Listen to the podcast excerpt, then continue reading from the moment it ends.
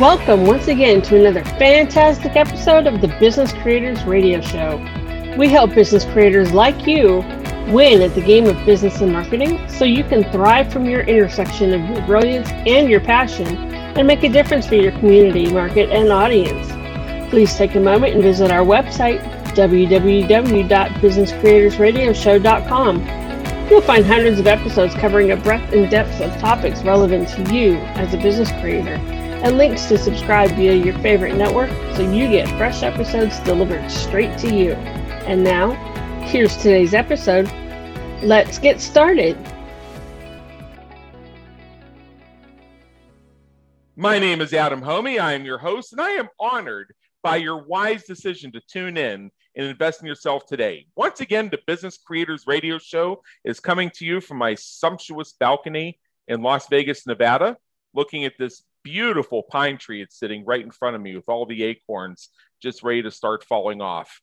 And we are going to have ourselves a really good time today on our show. I have somebody who I'm going to introduce you to in just a moment, who's going to be a real treat, somebody we wanted to have on this show for a while. And we are so happy that we are finally able to make our schedules line up.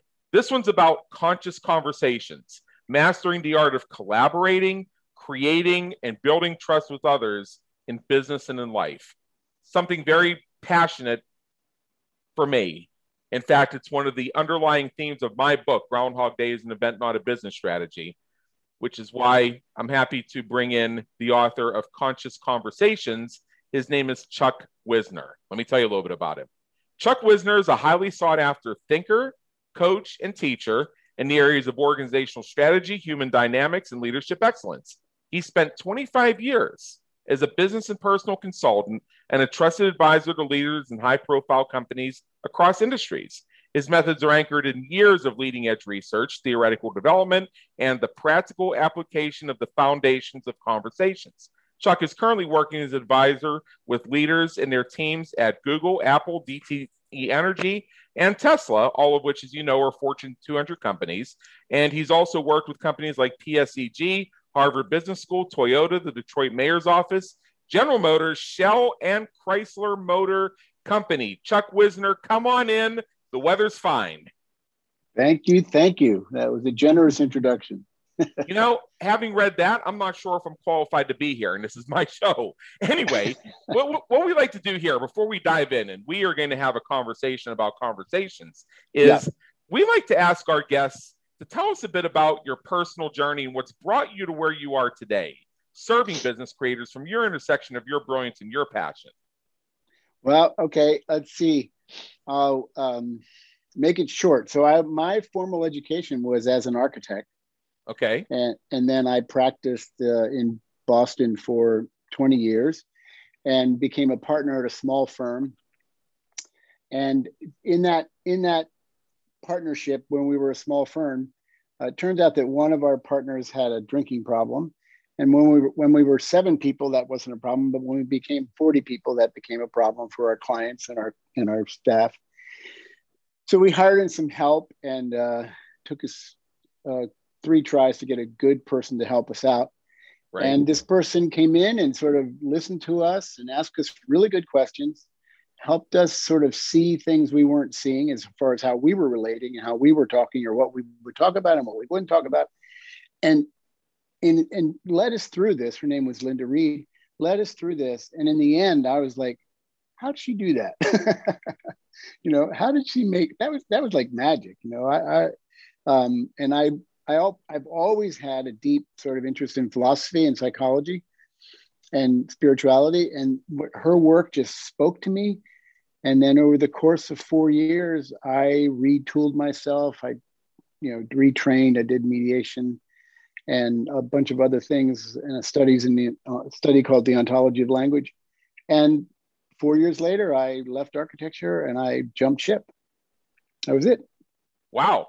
We come from interesting backgrounds, and I've heard all kinds of stories. The 400 and some guests we've had on the show over the past 8 years. Yeah. Very, very interesting answers to the question, what is that job that I had, or what is that career that I had that people today would not believe that I did? Yeah, exactly. Like it's like when I tell people that I worked in the managed care industry from the insurance angle, and where I tell them that I was, believe it or not, a temp recruiter. So there were a number of things we've all done that have, in their own way, informed what we become. Sometimes in ways we don't see until it's retrospectively. So let's define some terms here that lead to this whole thing about conscious conversations. And let's start with, why is miscommunication so common? And believe me, there's miscommunication everywhere. We could speak about this from any angle. Any angle. Yeah. Lead the way. Yeah. So what I've experienced is, and so I work with people around strategy to just everyday hiccups in conversations, whether it's at home or work.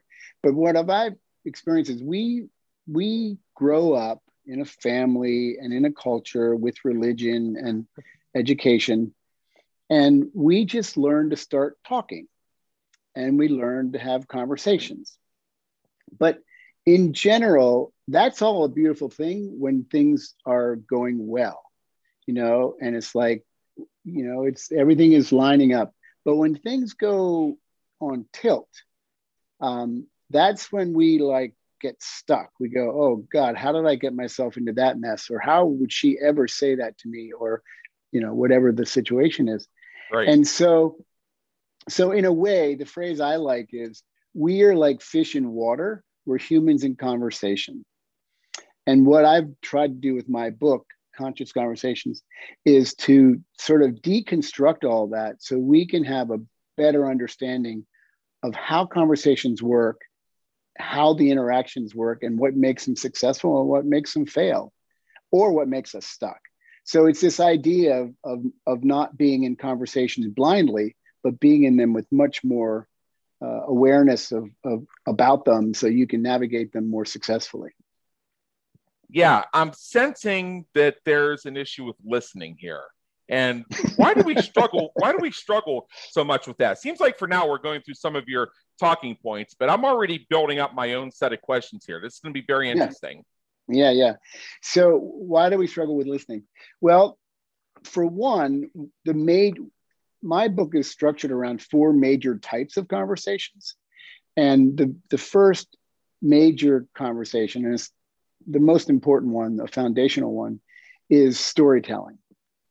So we actually, there's a lovely quote by a scientist, Muriel, I'll think of her name in a second, I can't remember it right now, Ruckheiser. And her quote is, "The universe is made of stories, not atoms." And I love that, because if you really think about it, no matter what's happening, whether your kids are driving you crazy or you don't like your boss, or you're very successful and you like what's going on, we have stories that we create, and we live by those stories. And that's the beautiful thing. It's also it's a beautiful thing until it's not, when a story limits what our capabilities are, or when we get stuck in a story. Now, how do I connect that to listening?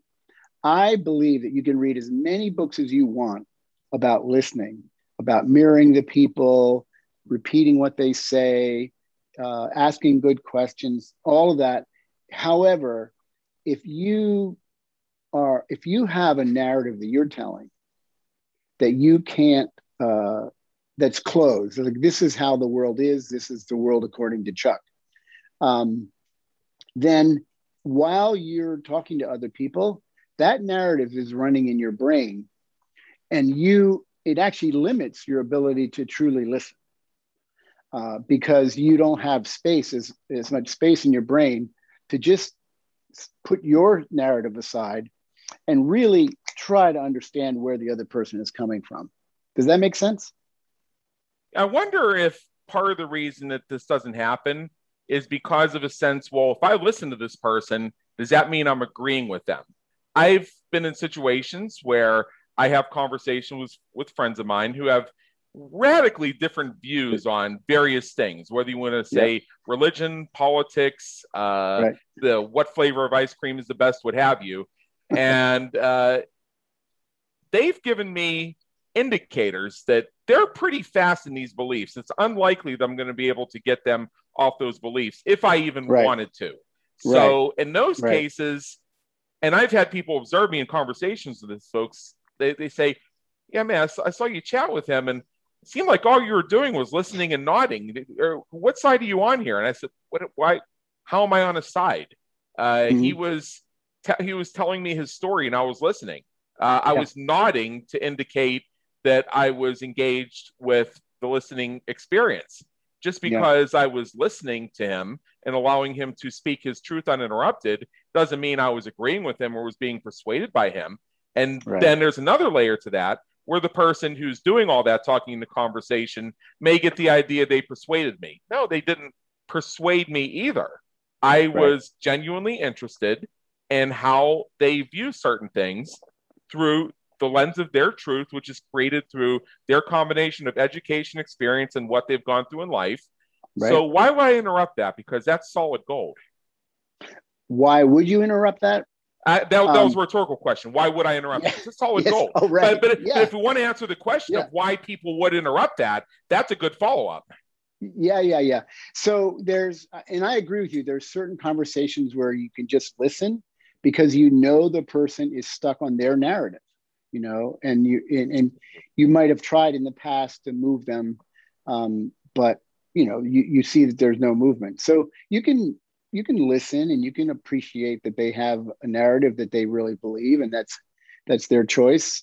But it's okay not to sort of engage in that conversation. It's okay to even walk away from some conversations where there's no space for mutual learning. Now, why would you interrupt? The second conversation, the first one I mentioned was storytelling. The second conversation type is collaboration. And there's a whole art in how we advocate and how we inquire, how we tell our stories and how we ask questions. And sometimes asking really good, honest questions, not loaded questions where you're you know, setting up an inquisition, but really good questions to help them and help you understand their position more deeply.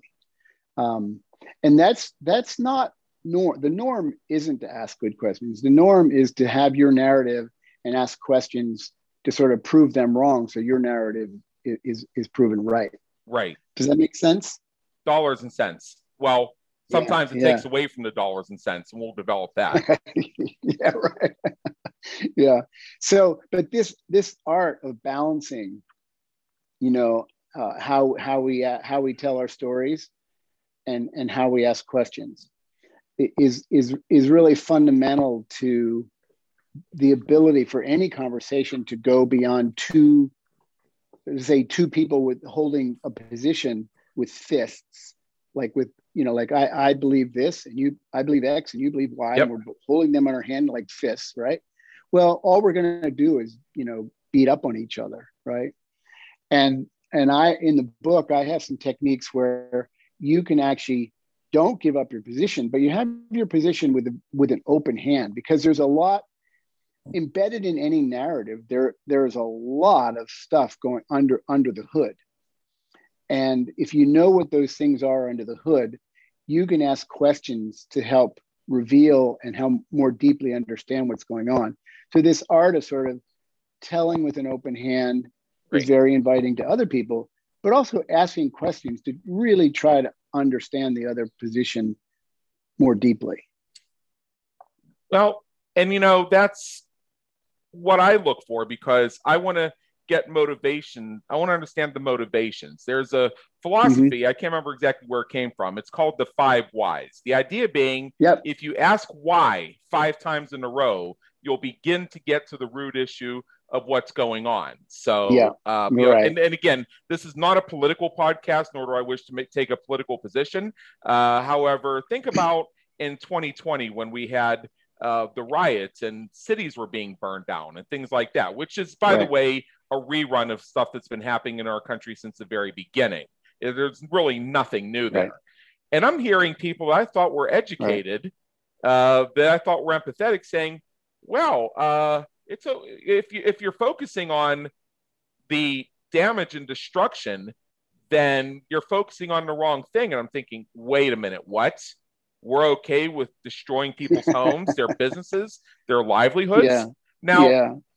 I started asking, why? Why? Yeah.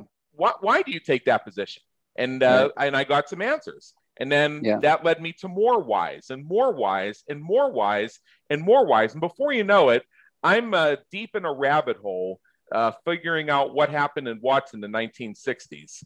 And it became very clear to me the reason why people see that as a viable option. Now, that doesn't mean I'm going to say, okay, let's burn everything down. But what it does lead me to say is, okay, now we have an idea of what's really going on here, what's really causing this stuff, what's been flowing underneath the surface for decades, if not centuries. So let's surface it all. And how do we solve this so we can just break the cycle and not have this have to happen anymore? Yeah. Yeah. It's the ultimate human conversational dilemma. Right. Right.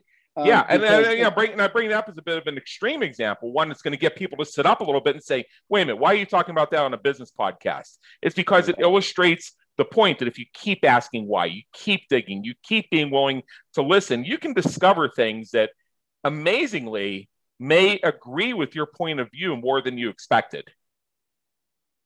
Yeah. Yeah. Yeah. And the asking questions is, that's really a great starting point, and the whys are terrific. It's sort of the not Aristotle. It's the what is the other guy? You've got Aristotle, you got Socrates, and all those other guys. Yeah, no, but the Socrates method was asking questions, and for a good, very, very solid, good reason. So I think that's beautiful, because I think this notion of more, and I use the words more deeply understanding, because when people are telling their narrative, they're telling what they believe as an end result. But underneath there are all those things that they were trained to think, or their religious beliefs, or their cultural beliefs that are buried underneath. So I actually have 5 different questions that resonate through every conversation every conversation in the book, every type of conversation. These 5 questions really give us a very short recipe for investigating our own thinking, because that's where it all starts. If I'm stuck and I'm not willing to do my work, my ability to ask questions of others or to open up to others is severely limited. Once I do my work and investigate, then I'm much more likely to show up to the other person with an open hand to truly, honestly, and with humility, understand their position. Yeah. So if you're interested, I can tell you my 5 questions. Please do. Mm. And to our listeners, this is the part where you make sure to subscribe to Business Creators Radio Show in your favorite network, so you can go back and listen to this again and again and again. It's also where you have your pad of paper and your 2 pens out to capture aha moments. Take it away, Chuck. Okay, so like I said, these are questions that resonate through all 4 types of conversations, but I'll use the storytelling conversation as the base, so I can bring examples out in that conversation, right? So when I talk about doing your work, we all live in stories, and we have stories, not only stories about politics and religion and the world and what a good restaurant is and what a good ice cream is, but we have stories about ourselves that are deeply, deeply embedded in our thinking. And I'll give you a quick example. When I grew up with in southern Pennsylvania, and I had a very, I'd call him a redneck racist. Where at in Pennsylvania? Because I grew up just south of Pittsburgh. Oh, I grew up in York, Pennsylvania. Okay, I know where that is. I've been there several times. I have some friends there. Go ahead. Yeah, yeah. Great place to grow up. I'm glad I'm not there anymore. I'm in Boston, I feel the same way about south of Pittsburgh. Yeah, right. Yeah, so pretty intense grandfather. And my father was a great guy, but he was also, he was a man's man and a hunter and, blue collar worker. And that's all fine, except I had three older sisters and I was the youngest and the son. Right. And so as I grew up and I had these three sisters that were all girly and doing their thing. But what I grew up in this atmosphere was, and this is not a new story, many men have probably told this story. I grew up in an atmosphere where I couldn't cry or I couldn't show my emotions. Yeah. And so if I didn't like dragging the deer down to the basement and having to skin it and clean it, because it literally would make me sick. The message I was given was, you're not a big enough, be a bigger man. Be a man. Finish, finish these five questions. I got a story for you. Keep going. Okay. So anyway, I give that as an example to say, when I was doing my studies and when I was learning about the power of language and how much it generates what we experience in life, I had to undo that story, because I grew up with a story in my head that I wasn't a big enough man. And literally, it wasn't until I was like in my late 20s that I busted that damn story. So how do you bust a story? Number one is the ground level to start with is, what is the reality? What are the facts on the ground? What's true? And that sounds so simple, but yet we skip that step because we love our stories and our opinions. And so we skip that step. But in my example, the truth was, I was 28, say.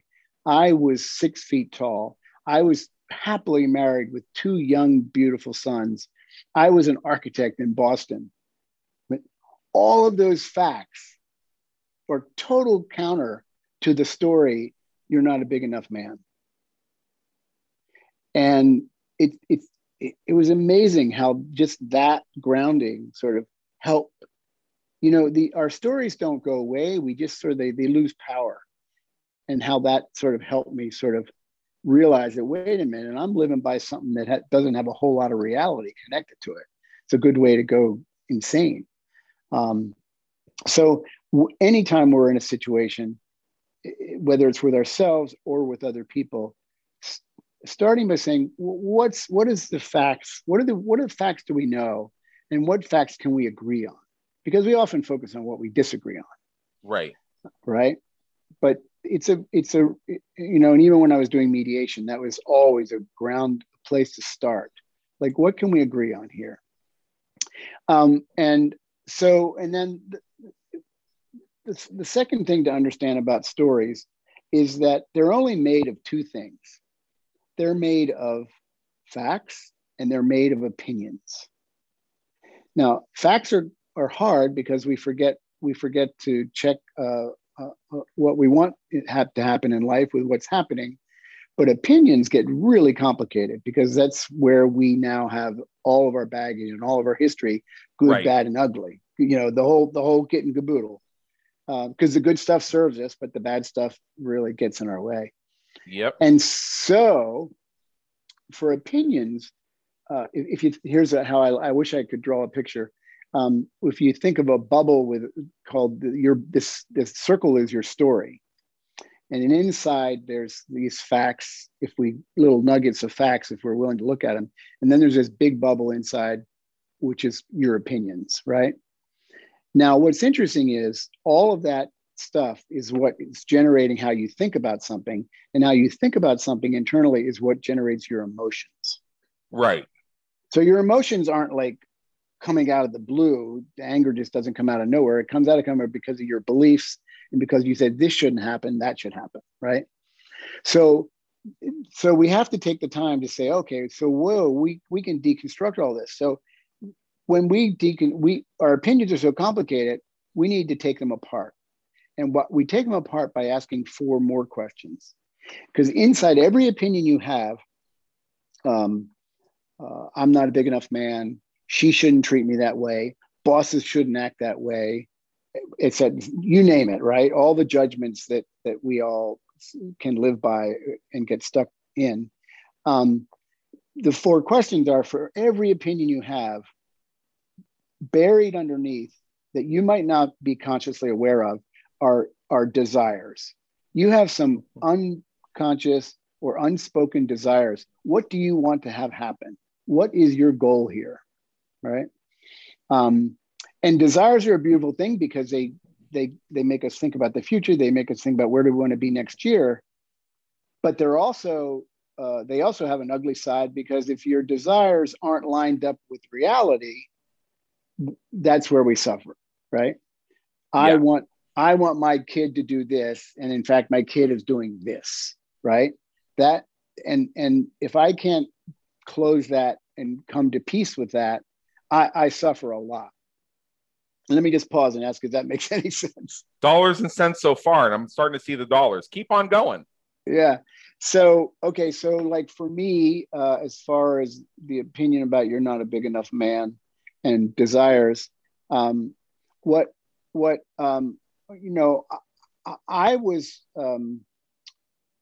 pretty driven from an intellectual point of view and learning and creating. And so that was not a problem for me, that it was, you know, I was doing what I was doing. So that not all of these questions apply to every situation, but that just wasn't a problem. It's like, okay, I'm on board. I'm doing good work. I'm happy with what I'm doing, right? That wasn't a problem. The second one after desires, the second question or third question is an issues of authority. And this is the power issue. So every relationship we're in, whether it's with our kids, our parents, our boss, our colleagues, our friends, there are power structures everywhere and hierarchical things hiding out in the corners everywhere. Yeah. Everywhere. Because one friend might tell you had a great podcast. I mean, one friend might tell you had a crappy podcast. They said your podcast was shit. You're allowed here. Yeah. Okay. They said your podcast was shit. And another friend, and you go, oh, screw you. I don't care what you think. You know, you give their voice no power just because of that relationship or what your story is about them. Another friend might say that and you go, whoa, I want to pay attention. Tell me more. How can I make it better? Right? Right. That's between friends. Now put that inside of a business, put that inside of you're trying to sell someone something. And there's hierarchy and power and authority issues hidden out everywhere, hiding out everywhere. And I believe me, in my work with senior executives, this is a constant theme of where stress points are. Now, on my situation, Big Enough Man, what I came to realize through asking the questions is, when I was 10 or 9 or 10 or whatever age I was, my grandfather's voice and my father's voice was like, they had a big, powerful voice. They knew what the world was about. I was a kid and innocent. So no matter what they said to me, whether it was true or not true, reality or not reality, I took it in because I gave their voices a lot of authority. Right. Well, by doing that work, I was able to go, oh, I see, that's their story about who I should be, but I don't have to carry that anymore. Right? Yeah, I'm with you. And so that was a huge piece. And to this day, you know, as I was doing my learning and practicing all this stuff, to this day, it's a constant theme with I have grown men as my kids. It's a constant theme. You know, I can say one little criticism and they act like I just told them they were like terrible human beings because of the power they give my voice. So that's a complicated one because it resonates in so many dimensions of life. But I'll move on unless you have a question about that. Well, so far I don't. Keep going. Okay. So we'll talk about might be a man story after you're done, because this is where the solid gold is. Okay, good. Then the third, the fourth question, there's facts and then there's these four questions. I think it's a better way to think about it. The third question is, what are you concerned about? You know, what are your concerns? And so every time you have a judgment, she should have given me that raise. You know, he should have accepted my proposal. You know, my husband should have never treated me that way. Under every judgment, we have a concern that usually is in the background of our consciousness. It's not in the forefront of our thinking. But yet concerns are really quite legitimate. They're about because we don't want tomorrow to look like today. If something is going awry, we don't want our kids to suffer, or we don't want this business deal to fall through, or we don't want to work for this person anymore. We want next week to look a lot different than today.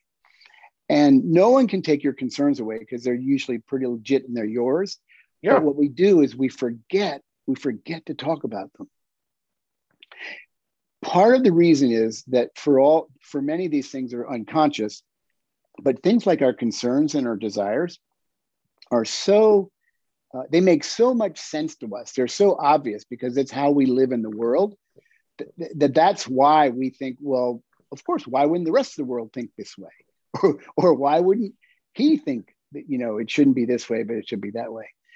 So concerns are often a lovely way to begin to break down a conversation that might feel contentious or difficult, because it's a very humble way to say, you know, I have a concern that, you know, if we don't take a better look at this or take a broader look at this, that we might be failing or we might be behind the eight ball 3 months from now.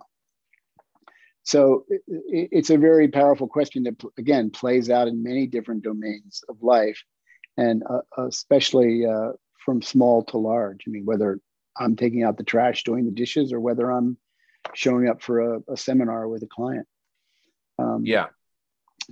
So, and then the last one, and they're all they're not in any order that says one is more powerful than the other. And this last one is one of my favorites. And that's every judgment we have, every opinion we have.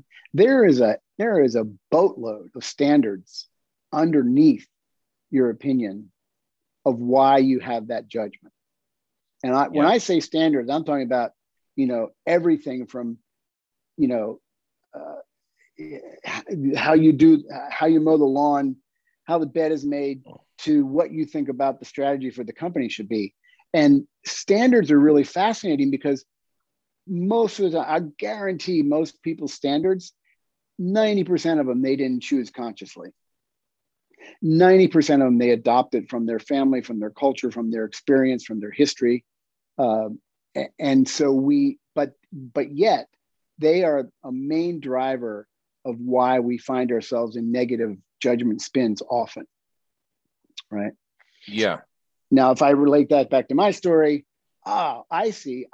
They were doing their best, my pop and my grandfather, because that's the standard they lived by. Yep. They didn't know any better. They weren't trying to purposefully be jerks, you know? And so I was able to go, wow, they were just doing their thing, but I don't have to live by that standard. Right. And I have a whole different standard of what it means to be a good man. Correct. Yeah. So that's a mouthful, but that with the facts and those four questions, you can untangle a whole lot of crap. Oh, yeah. Yeah. And see, I've done a lot of studies in things like resonance repatterning, inheritance, mm-hmm. inherited trauma, how things pass through the generations. And one thing that all these different studies include is making sure you're aware that whatever argument you're having with your spouse, significant other, parent, or child is the exact same argument that your ancestors were having 4 generations back. Right. And when you can appreciate that, then you begin to recognize that there are cycles and there are things handed down. Now we have to remember that many human beings don't know what they don't know, and they also don't know that they don't know something, and they don't know that they're supposed to ask, and they don't know that there are questions to ask, or what those questions would be. So therefore, they do the best they can. And I believe that part of a goal that we hear expressed by many parents is they want it to be better for their kids than it was for them, should include looking at some of these cycles. So yeah, I come from a background of that myself. And if my family members are listening, I've said this to you, deal with it. I recognize that, my forebears did the best they could based on the information they had. And in many ways that some of the things they said and some of the things they did were candidly disastrous. Now, I don't hold that against them as an adult because I recognize this is resonance reparenting. This is inherited trauma. These are the same cycles showing up again and again and again. However, I'm not content to sweep it under the rug. When somebody says to me, why are you still thinking about that? That was 20 years ago. My immediate retort is, well, why is it coming up again? Yeah, right. And I don't mean that to be sarcastic or anything. I mean it to open a line of discussion. So we recognize these things and we're able to take them, analyze them, understand them, and put them on a shelf somewhere where we can see them where they need them, when we need them. But they're not resting on our shoulders all the time. That's how we can break the cycle and use that learning to foster continuous improvement. So when I see people, and I just, in some of the story that you told, because I was paying attention to your story, it was substantially a similar thing. You were raised a certain way. You recognize that the people who raised you meant well. They did what they felt was in the best interest of you, helping you become a man. And you also recognize that there were certain lessons that were certainly yours to take and benefit you as a man now. And there are other things that, similarly deserve that level of review, retrospection, and take it on a shelf where you put it where you can see it, but don't carry it around all the time because that's not going to help you be a man. Or help you change so you can live a different, better life. Right. And I love you brought up that the history and the patterning, because with my clients, and actually in the book a fair amount, I really like to help people begin to observe their thinking and their behavior as patterns, because it takes a little bit of the sting out of it. Like, God, how can I be such an asshole? But it's like, it takes a little sting out because, wow, look at that. There's a pattern there showing up. And now, and what's really going on, and you probably know plenty about this, is when you can label something as a pattern, you're just getting a little bit of separation. So that pattern isn't you, but you're able to witness the pattern. Right. And that activity of asking the questions and recognizing the pattern and asking the questions, that's how we become free of these patterns sort of being our identity and our unconscious behavior. Right. So it's phenomenally powerful to be able to just sit back and go, well, let me investigate that with a lot of curiosity as an antidote to judgment. Yeah. Okay. So here's the story I wanted to share, and this takes a good 4 or 5 minutes. So enjoy. Okay. We all have fears. For some people, it's heights. For some people, it's rats. For some people, it's cats. And for some people, it's hypodermic needles. That would be me. I love cats. Rats don't bother me, and heights are okay as long as I'm not teetering on the edge of a cliff. So I'm good with that. But the idea of having metal shoved into my skin causes an immediate fight or flight reaction that is overwhelming and causes me to pass out. So there's an extreme case of trypanophobia there that's been there since for as long as I remember. It's always been an issue. I don't remember a time when it wasn't. So, so over the years, it continued to multiply upon itself and get reinforced to the point where I once passed out from having my blood pressure taken. And then there was a time where I heard that sometime there was going to be a blood drive somewhere, and that caused me to zonk out right in the middle of the dining commons at Penn State. That's how bad this got. This isn't something that I can control. I mean, this comes at me. There is no warning. There are no slight little symptoms to say, hey, you might be heading toward this. You might want to put the brakes on or start thinking about baseball or something. No. Right. It, boom. It just bam. Yeah. Right. Yeah. So when I hear, oh, you got to just be a man. Well, I am a man. Yeah. And here's how I deal with this. As a man, I've gone through various hypnotherapeutic exercises. I've done meditations. I've wrapped this into my studies of inherited traumas, resonance repatterning, things like that, and put it all together. And what I've ultimately uncovered is that the root of this comes from when I was maybe about 5 or 6 years old, and our family physician decided that the way to get me to take a shot was to have his assistant shove me down onto the examining table and press my head into it while he jammed the needle into me with deliberate malice and said, "I don't have time for your shit, little boy." Wow. Yeah. Wow. So yeah. Now there are more layers to this. People in my family who are around today were in the room when this happened, and they swear that it never happened. And if that doctor had tried it, they would have punched them unconscious. Wow. Yeah. But no, they were there. Yeah, and they were nothing. There. Yeah, so I don't hold that against them, because part of my studies lead me to recognize that them having fallen that short in that moment is in such conflict with their personal view, their truth, that they don't want to allow it into their consciousness because it creates so much conflict within them that was a time that they themselves were not perfect. Yeah. I don't forgive them because there's nothing to forgive. Right. Right. And, you know, just, that's a great story.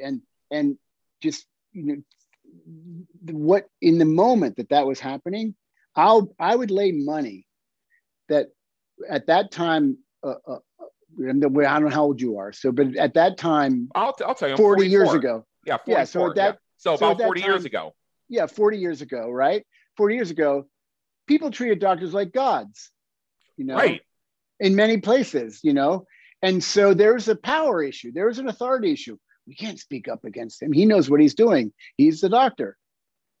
Yeah, you know, I remember a lot of that. Oh yeah, yeah. But he's a doctor. But he's a lawyer. But she's an executive. You know, it's like you hear all this stuff. So you know, and that trumps their personal stuff, because it's the power thing. Just like I'm just gonna let what I think is not worthy, but what they're doing must be right. Right. Yeah, and the reason I say I don't forgive the people who are in the room because there's nothing to forgive is because I don't see that they did anything wrong. Yeah. I believe it was actually so traumatic for them that they had to repress it. So they were as much victimized as I was, just in a different form. In a different way, yeah. So and now your body, you know, we have 850 billion neurons telling us what to think every second. And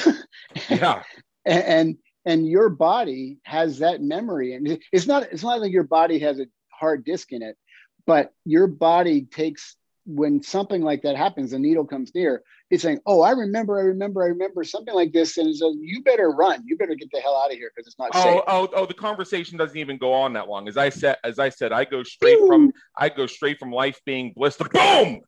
Yeah, and I start clamming up, and the room starts going white, and I start to forget where I am, and et cetera, et cetera, et cetera. So another part to this story is, you know, over years I've discovered that a lot of this has to do with a sense of feeling you're in control of the situation. And when you go to many medical facilities, there are these bright, white, sterile areas under fluorescent lights that are already very unfriendly, and they're usually cold and impersonal and uncomfortable. So already you're at a disadvantage. Now, beyond that, and going back to what you said about, you know, we're supposed to treat nurses and doctors as authority figures who can't do wrong, and that's been planted over generations, where they're human like anybody else. And I can also see from the medical professional's perspective that dealing with trypanophobic patients can be challenging for them, because they're afraid that this person might, you know, jerk their arm and cause damage, or they themselves might get punched as a result of an involuntary reflex. Yeah, no kidding. Like one time, I had a root canal done, and I was seeing a new endodontist because it was my first root canal, and I wanted the version where it got fixed in 90 minutes, not the one in 3 visits like my regular dentist would do. So I want it done fast. So I go to this endodontist, and he do the thing where they put the topical where they're going to inject the the Novocaine. Well, actually, in this case, turned out to be Septicaine, the really good stuff. And and so the endodontist put the swab in, left it in for 10 seconds, whipped it out, and then he comes at me with the needle. And I blocked his arm with mine.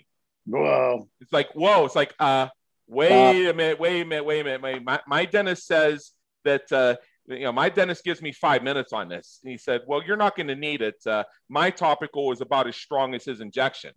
And as I'm getting ready to respond to that, I feel my gums go numb off his topical. It's like, okay, all right, I'm good. Bring it in. So I saw that endodontist the second time when I needed the second root canal 3 years later. And he put his topical on and left it in. And we're just hanging out. And 3 minutes later, he says, okay, I remember from last time, and I want to respect you and make sure that you feel you have input in this decision. So I need to put the Septicaine in, but you decide when I do it. Yeah. I didn't feel any fear. That's great. Because it was simply a matter of understanding being in control of the situation, which often is not granted to patients. They're being shoved along, put on a conveyor belt, let's jam it in. I mean, this whole thing with the vaccines, they call it the jab. And I've said it again and again, stop freaking calling it the jab. And if stop showing it on TV every 5 seconds. Yeah, right? you've got 50 million people in the United States alone who are believed to be at some level of trypanophobia, and you want to call it the jab, and then you want to achieve 80% immunization. You might want to work on your language and your communication a little bit here. Yeah. But you know that doctor, that dentist that just said to you, "I want you to be part of the decision." That seems so simple and but it's so subtly powerful. Yeah, that he was saying we're partners here, right? You know, he took the authority thing away. He took that power play away. So that was he's a good guy. My regular dentist was really good that way too. He would leave the topical in for as long as he wanted. In fact, as I went through the exercise, I remembered that one time there was somebody in my family in the room when I was a kid, and they tried to hurry him along. And he said to them, your son is not ready to have me stick the needle in yet. It'll go in when he's ready. Yeah. Wow. That's great. That's great. And for that reason, I never had that issue with the dentist either. And the other dentists I've seen since then, I've never had that issue with dentists. Yeah. I also never had that issue with dermatologists because the ones I always worked with had the same thing going on. So it's a simple matter of communication. And psychological safety. Yeah. I mean, they're really willing to let you find out how you can be safe. Right. Yeah.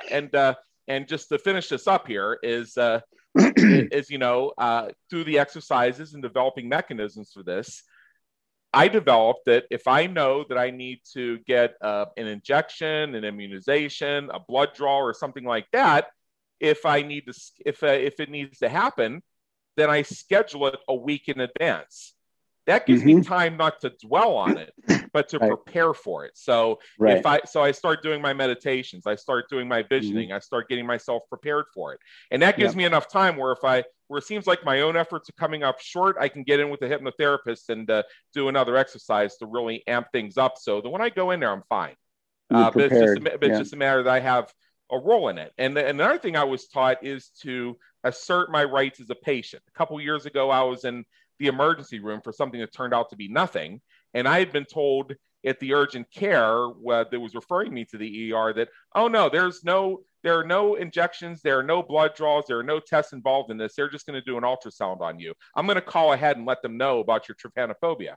I got there. They'd received no phone call. They tried to say, oh no, buckaroo, I don't know about this no blood draw thing. And at that point I started to see the fogginess and I knew, okay, here it comes again. I'm feeling the boom coming on. And at that moment, I'm told, I didn't pass out, but I was not fully conscious for this.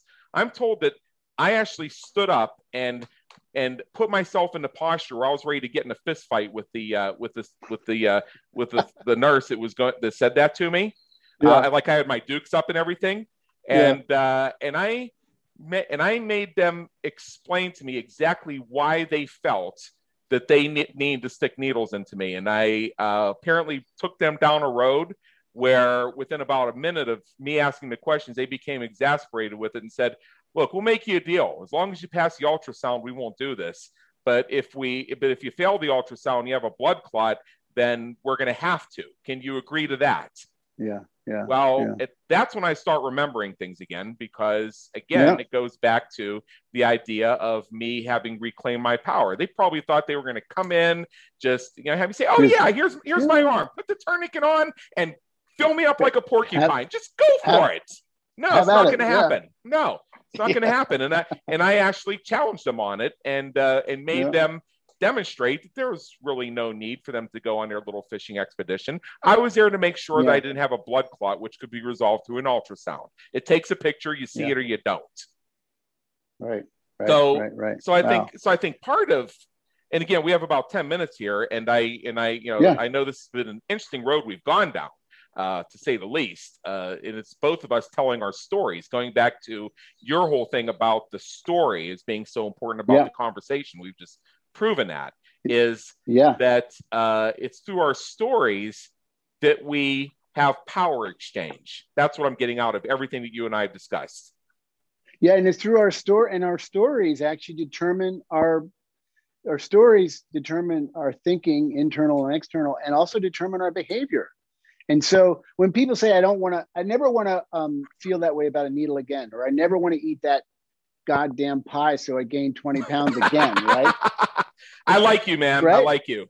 And the trouble is that if they don't look at what underneath, like the underbelly of your story about why needles are frightening, or the underbelly of why they want the apple pie, or when they started eating apple pie at night when they were 10, they'll never change their behavior.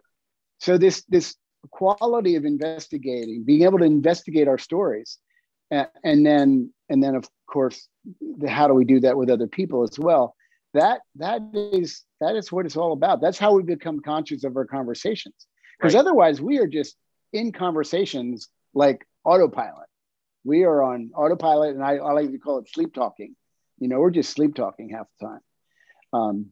I want to get in just the last two conversations. Please do. Please do. Please do. So we have storytelling. We have collaboration. If you and I do our work and we're able to enter into a really good collaborative conversation, we're trying to solve a problem, or we're trying to help each other undo something. And we're really doing that openly with the open hand I talked about. Yeah. The collaborative conversation automatically becomes a creative conversation. Because possibilities, it's almost like we're creating space in our mind, you know, because now our story isn't just, we're not stuck on our story. There's different ways to think things and be in the world. Now there's space, and you and I are saying, well, what about this? And what about that? And we start saying, oh my gosh, I never thought of it that way. We could do this, you know? And so that creative conversation is a conversation that we've all experienced, but we don't consciously have. That's interesting. Yeah, we just sort of, you know, expect it to happen. But my point is, especially in business, we sort of skip over that conversation, except for some. I mean, I have some really excellent teams I work with that really appreciate the value of that. But that is about creating possibilities. So you see, the more you're stuck in your narrative and the other person stuck in our narrative, we're like we have blinders on. And there's all these possibilities, almost like quantum physics, floating around out there, but we can't even see them because we're so focused on our goal or our desire or what we think should happen.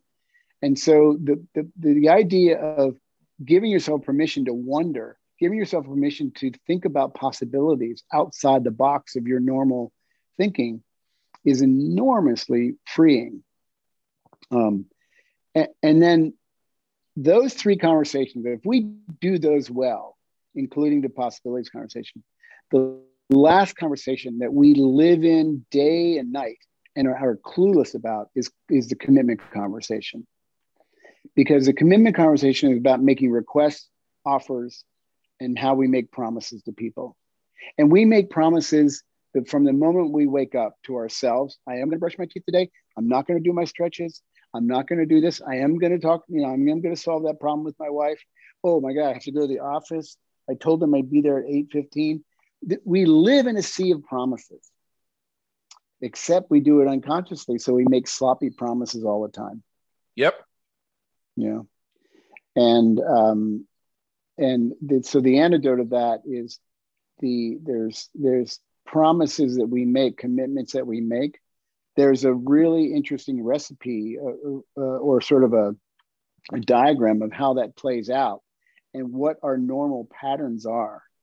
Like someone says to you, will you get the report to me by tomorrow morning, or can you give me the numbers for tomorrow morning? And generally in business, especially, and also in social situations, we pretty much are addicted to yes. We're pretty much addicted to, sure, I can do that, no problem, right? Yep. Right? And now, okay, I say sure, or you say sure, and I walk away, I go have my dinner thinking, he's got it covered, man. I come in the next morning and I get your numbers, and it's like, what the hell is this? This isn't nearly as detailed as what I wanted, right? And so now we have a broken promise. And, so now you're I'm upset with you. And I then started saying, I don't think I better work with him anymore. I can't really trust what's going on here. Yeah. Where do I think that comes from? Because I've heard this before. It's when we're told as children, say you're sorry. I'm sorry. Yep. And you'll never do it again. I'll never do it again. And then the next time it happens, whether you intended for it to happen or not, it's like, what happened to you saying you'd never do it again? Well, that's really not how the world works, because there's two problems with that whole conversation. Maybe they aren't really sorry. Yeah. And sometimes that's okay. And as far as saying you'll never do it again, how do you know? Because if there's especially if there's an underlying pattern or or some sort of inheritance that drives that thing happening, that is stronger than any promise anybody could make, it's going to happen again, because your verbal promise isn't going to stand a snowball's chance in hell against 2,000 years of inherited history. Yeah, absolutely. Absolutely. And so again, all we're left with is, an apology, sorry isn't an apology. It's just sort of a surface, okay, let's move on here. Say you're sorry and move on. There's no learning. There's no lesson. There's no promise of what you'll do differently. I think a request without a possible no isn't a request, and a broken promise, or a broken promise that I broke isn't an apology, until I offer amends, until say, here's what I can do the next time, or here's what we can do together differently the next time. Because we're then saying, okay, let's practice changing our pattern. But that takes effort. Yeah. I just want to mention, there's this one time, there's this really small client that I had a long time ago, and he's a great guy. He's referred to me by one of my other clients, and they were friends going back a long time. Well, this client all of a sudden falls off the grid. Now, I'm not worried about it, because it's a small project, and I know that this small client actually travels around the country a lot, and what they were paying me to do wasn't even high priority. So he kind of just fell away, and I thought, okay, he'll be back. And then abruptly, one Friday night, I get this scathing long email from him about how I had totally just dropped off the face of the earth, that if he hadn't been traveling so much and had been around to ride my ass and made sure I upheld my promises, we wouldn't have these problems. So what did I do? I hit him right back 10 times as hard. And I put it to the way where the only way he could get out of that was to beg my forgiveness. Well, he did reply, and he said, "Oh, okay. Tell you what, when's the soonest we can meet? Because I'm really excited about getting the project moving forward and getting this done." Amazing. So we scheduled a time. We actually didn't discuss it again. So I actually cite that as an example of one of the greatest apologies I received, even though he never said he was sorry. The reason being is he simply demonstrated through actions that he recognized his role in the miscommunication. And I, in myself, I didn't discuss with him, but I also recognized I could have maybe ping them a couple times, say, yo, dude, it's been 2 months. Where you at? But as I said to him, I said, look, you're a friend of so-and-so. You paid me for the whole thing up front. It's not that big a deal.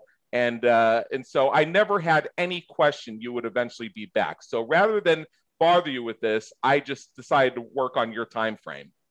Yeah, right. Rather than bug you about it. Right. Yeah, it's interesting because even the commitment conversation, the promises, the sloppy promises we make that result in broken promises.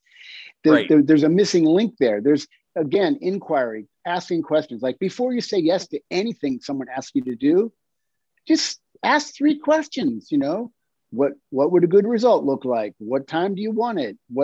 Just ask some questions, because every agreement you make is far more complicated than we think when we first, say sure, no problem, Yeah, and I think that's a great place to wrap up because we are actually out of time. I'd love to keep going with you forever, man.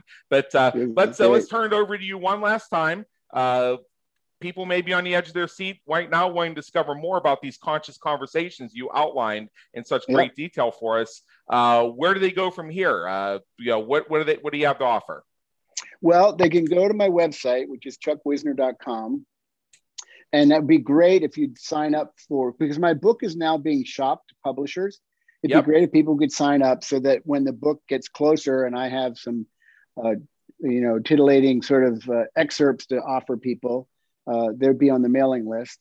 And then also on chuckwisner.com, there's a little blurb about the book, but there's also about 10 articles that I've written in the last 6 months or so that sort of dive into different areas. So that's a great place to get a hold of me.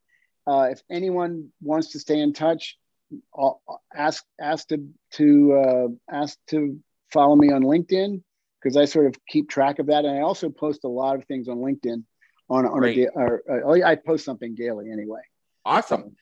Awesome. So for our listeners, go to chuckwisner.com. Now, if you're listening to this live, there may not be a book there yet, but if you're listening to this 3 years from now, I bet you go to chuckwisner.com and there's a book available for sale. So whether you're listening to it now or later, the smart move is to go to chuckwisner.com. And with that, Chuck, thank you so much for being with us today. It's been an honor. And believe me, in education. Adam, thank you so much. We trust you enjoyed today's episode of the Business Creators Radio Show. Check out our previous and upcoming episodes on our website at www.businesscreatorsradioshow.com. While you're there, be sure to subscribe via your favorite network so you get fresh episodes delivered straight to you. Until next time, have a great day. Take care.